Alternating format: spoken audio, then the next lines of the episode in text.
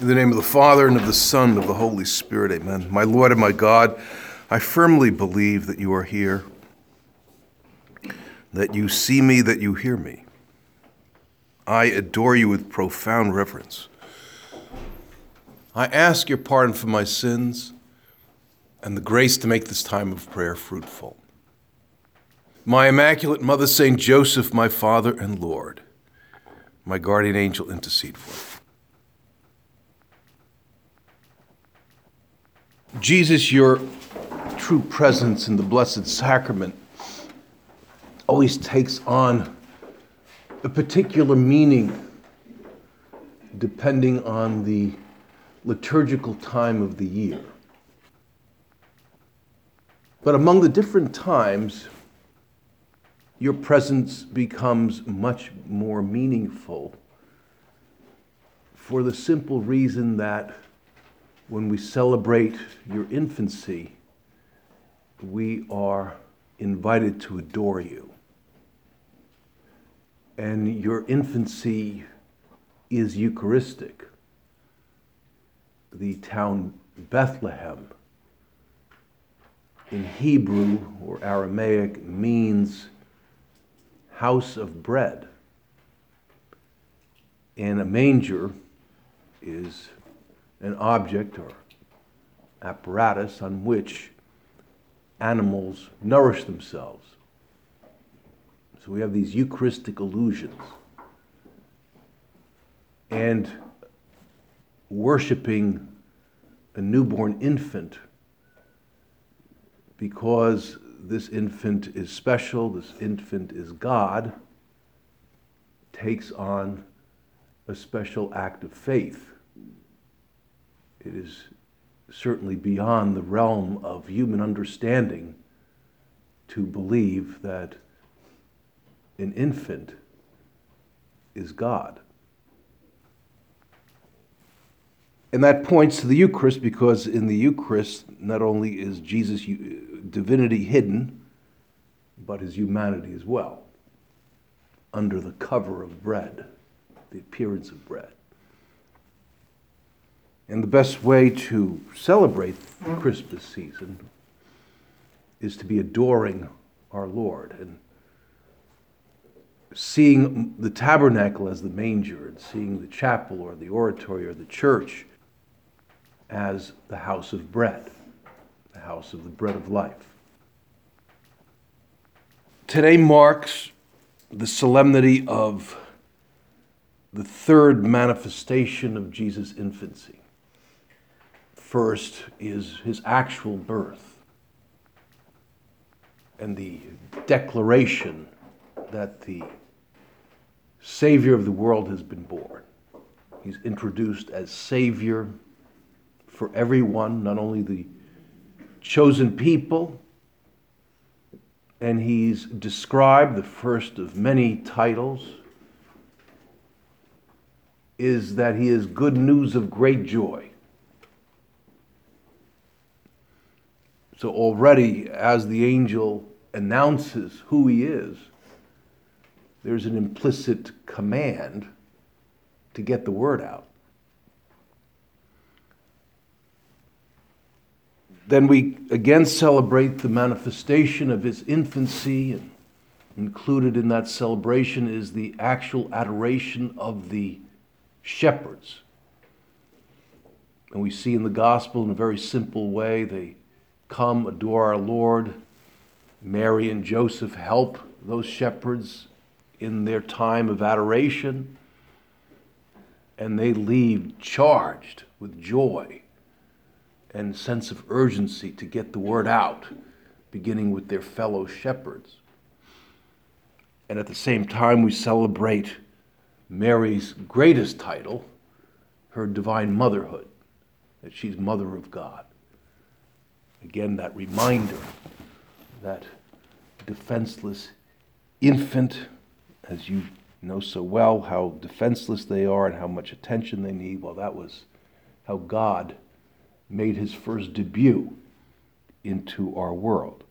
Today, it's a short Christmas season. Today, we celebrate another manifestation. That's what Epiphany means Greek word meaning manifestation, to the Gentiles, represented by the three wise men, the Magi from probably modern day Iran.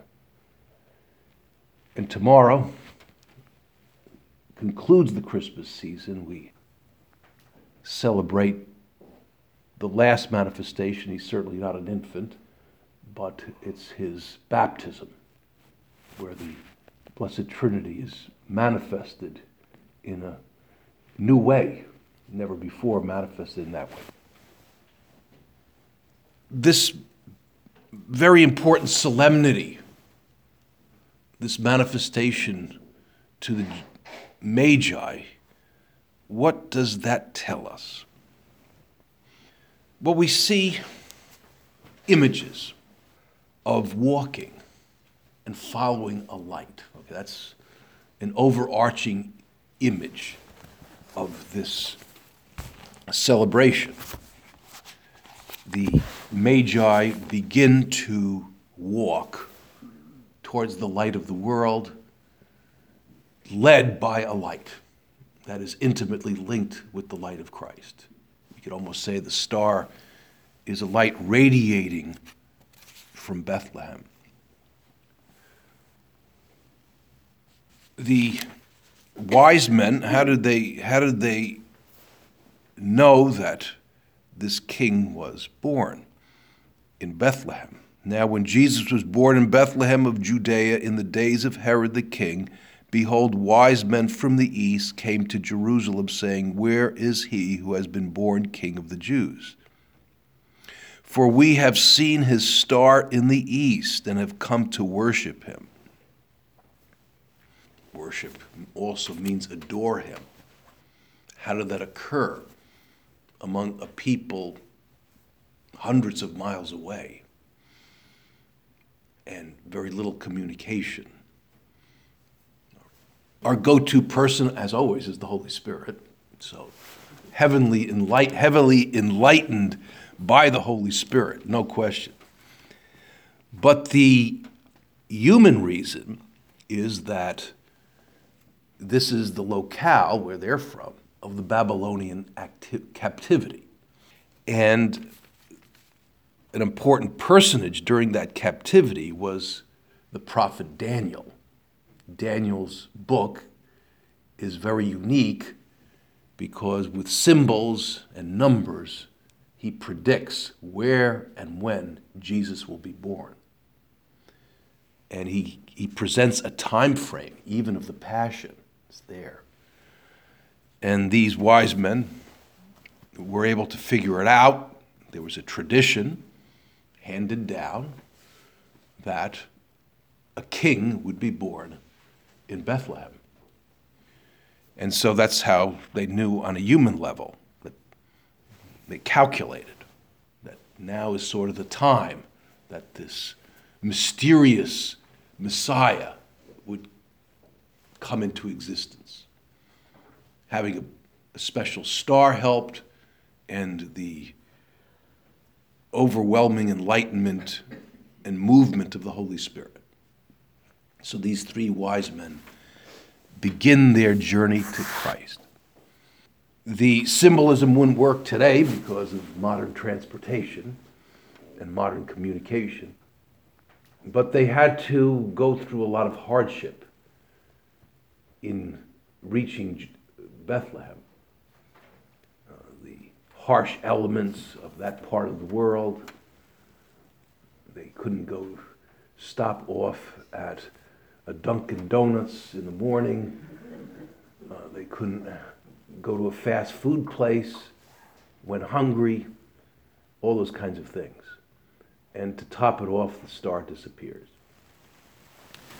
And so we see that this union with Christ is, is a journey that we've been bringing to our prayer. And it's not meant to be a smooth sailing journey. So we see that. And St. Josemaria says that the star is our vocation that began with baptism. And we are called to follow that star. And that star is the words of our Lord. That star leads to the source of light, which is Jesus, is another image of today's feast. Now let's look at this journey, and this journey is symbolized by the three gifts. Obviously, the three kings or three wise men took a journey. But the journey towards our Lord is within my own heart, it's inside myself. And the steps I take towards Him are deeds of self giving love. That's sort of the baseline of following Him, of walking with Him, or walking toward Him, who is the life. And so these three gifts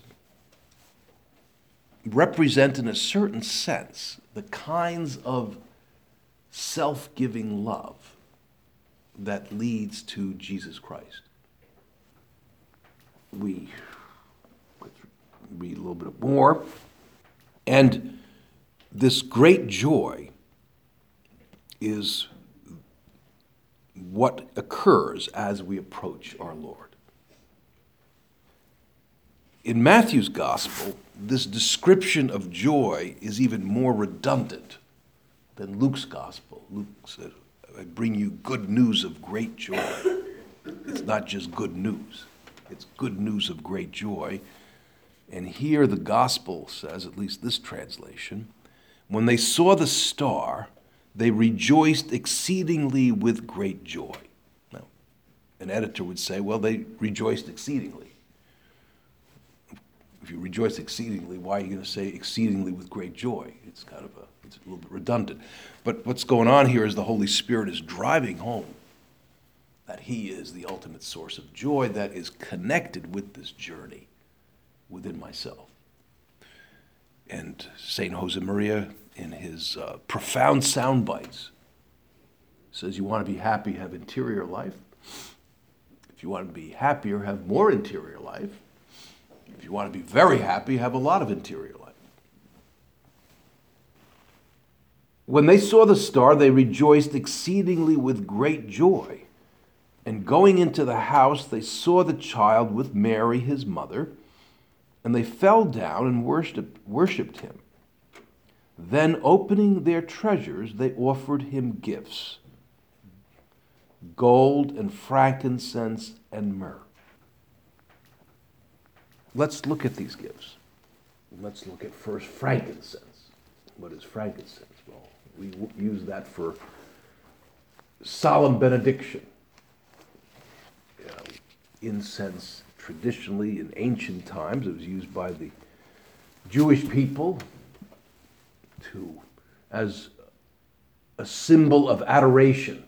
The smoke, the scented smoke, as long as you don't have asthma, uh, represents our prayer of adoration. It, so we should accompany the best we can anyway, accompany that smoke. That smoke means my uh, adoration of God. Incense is meant for God alone. And, and, and it represents a, a, a certain kind of prayer that we call adoration. We adore. The pagan people used it, and the Jewish people used uh, incense. That's why many Christians died, because they were ordered to incense images of the gods or even images of the emperor, and they wouldn't do it. Well, because incense had profound meaning then. It meant adoration. That's aimed at, that's only reserved for God. And so, part of my journey, a big part of my journey, is this adoration. And what is adoration? Well, it's spending time in prayer. Some of that adoration may include prayer petition, contemplation, but basically, to take this journey, I need to offer the incense or frankincense of my prayer. And Lord, we ask you to help us because you want adoration. You don't want getting it done. You don't want, well, this is a duty I've got to fulfill. I'll try to fulfill it. No, it, adoration comes from the heart. It's not a mechanical completion of a devotion, but it comes from the heart. So that adoration needs to be there. St. Josemaria says in his homily on the Epiphany Where is the king could it be that Jesus wants to reign above all in men's and women's hearts, in your heart? That is why he has become a child, for who can help loving a little baby? We've all experienced that during these days. Where then is the king? Where is the Christ whom the Holy Spirit wants to fashion in our souls? As you kneel at the feet of the child Jesus on the day of his Epiphany and see him a king bearing none of the outward signs of loyalty, you can tell him, Lord, take away my pride, crush my self love, my desire to affirm myself and impose myself on others make the foundation of my personality my identification with you. So, and there's many areas of, of prayer that I could look at, but we just go over it briefly for, the sake of time.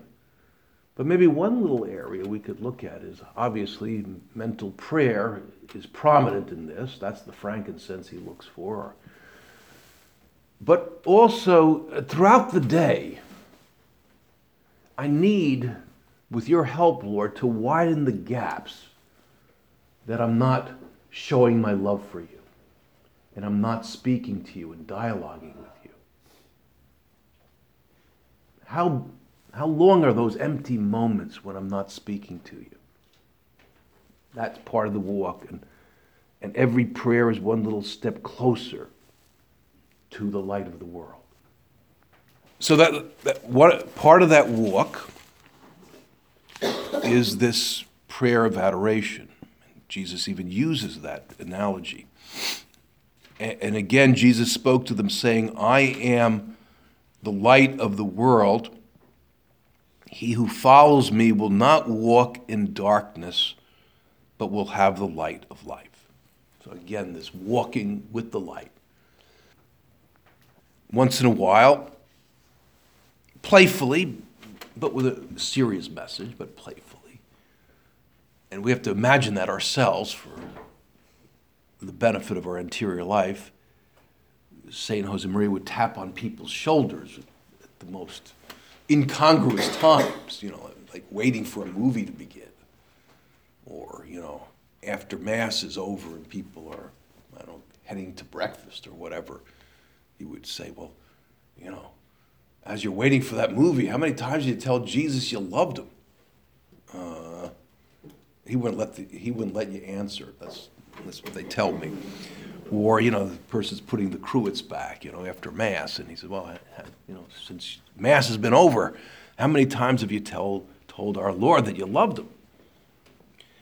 And the the point he was making, more than okay, you, I'm going to make you squirm here uh, is we need to be in the habit of offering incense, frankincense, to Him. Because every time we do that, it draws us closer to Him.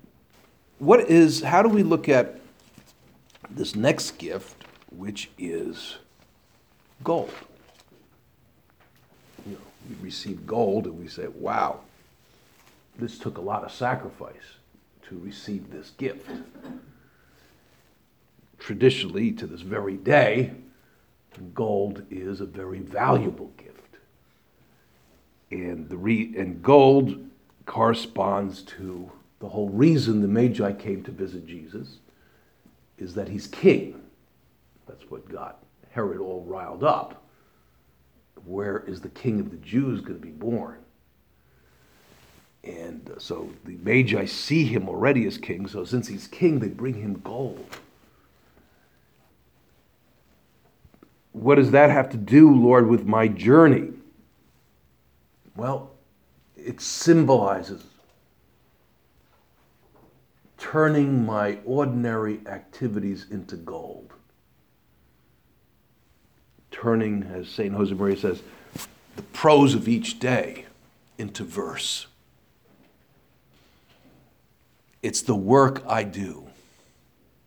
That's the gold. And symbolized by the actual gold Jesus received. And I would say we produce that gold because when I go to Mass or say Mass or attend Mass, I want to put gold on that paten. Whatever it is, it, the most menial task or what the world would call sophisticated or elevated, it's, it's irrelevant. To produce gold, and there's these images of refining gold in fire, and fire is a symbol of, of love. And how do I put love into uh, what I am doing? I'd say there's two parts to it. That I give my heart to what, in, to what I'm doing. That, that, I leave, that I leave my heart in my work. That I throw myself into it. Because I want to give it my very best. Whether it's uh, giving a, a speech in front of thousands of people or dusting furniture or preparing a meal or tidying up tidying up a room or teaching a course whatever it is that I throw myself into it. And that I am sensitive to the details those full finishing touches not because I'm into minutia different people have different capacities to have an eye for detail. That's not the point.